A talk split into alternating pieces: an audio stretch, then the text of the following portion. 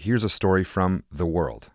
When the Taliban took control of Afghanistan last weekend, it also took over a lot of military hardware and weapons. Much of it had been provided by the U.S. Here's Pentagon spokesperson John Kirby today. I don't have an exact inventory of what uh, equipment the that the Afghans had at their disposal that that now uh, might be at risk at risk of being used by the Taliban. For perspective on the problem, we turn to Jodi Vittori, a retired U.S. Air Force officer who served in Afghanistan. She leads Georgetown's Global Politics and Security Program. We're not 100% certain how much equipment the Taliban have acquired because we haven't always taken terrific accountability of what equipment went where at what times, particularly when it came to small arms. We have a better idea with aircraft. And what is the situation with the aircraft that was left over? A number of American aircraft flew to Uzbekistan, and so did the, of course, the pilots and the aircrew associated with them. But the Taliban have captured some American-made and other aircraft. We know that because they've showed pictures of them.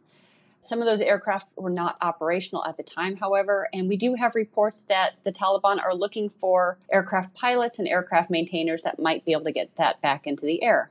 Is there a possible scenario where the Taliban could coerce U.S. trained pilots still in Afghanistan to fly the remaining aircraft? Absolutely. I, I could see plenty of possibilities of being able to coerce pilots, unfortunately, not only threatening pilots with their own lives, but the lives of their families.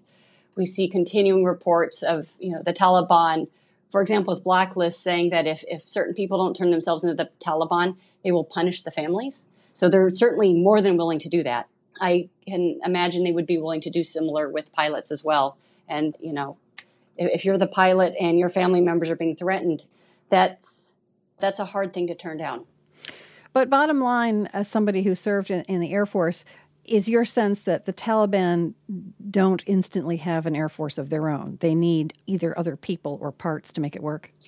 Yes, they're going to need um, support of those former helicopter pilots and so forth that were serving with the Afghan National Defense and Security Forces. But, you know, also do remember the Taliban took over Afghanistan without an air force.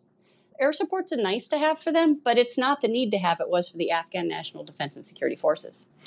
Do you know why Afghanistan's aircraft were not destroyed when the Taliban took control of the capital? I presume just because it happened so incredibly quickly.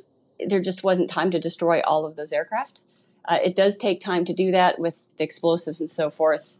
Hopefully, there weren't any deals made that involved those aircraft. We don't really know what completely went on at this point with the various Afghan senior leadership, individual generals acting on their own initiative when it came to negotiating with the Taliban. What about other hardware that the Taliban may now have? Howitzer artillery, machine guns and rifles, night vision goggles. How easy will it be for the Taliban to get these into the field and operational?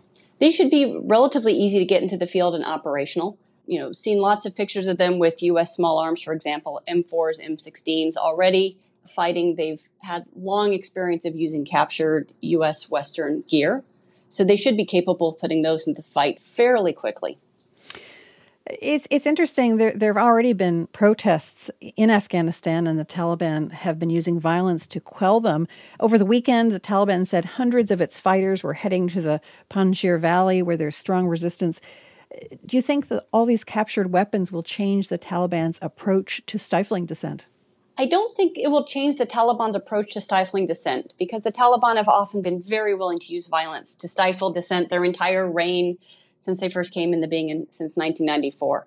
What it does do is it gives them additional capabilities, just an overwhelming amount of potential weaponry that they can use to stifle that dissent, whether it's in you know individual small villages, whether it's in cities, or whether it's taking small arms and larger larger artillery pieces and so forth as, as much as they can given road networks and so forth up to places like the Panjshir Valley. Jodi Vittori is co chair of the Global Politics and Security Program at Georgetown University. She was telling us about the weapons that the Taliban have acquired from the Afghan military. Thanks so much, Jodi. Thank you very much, Carol.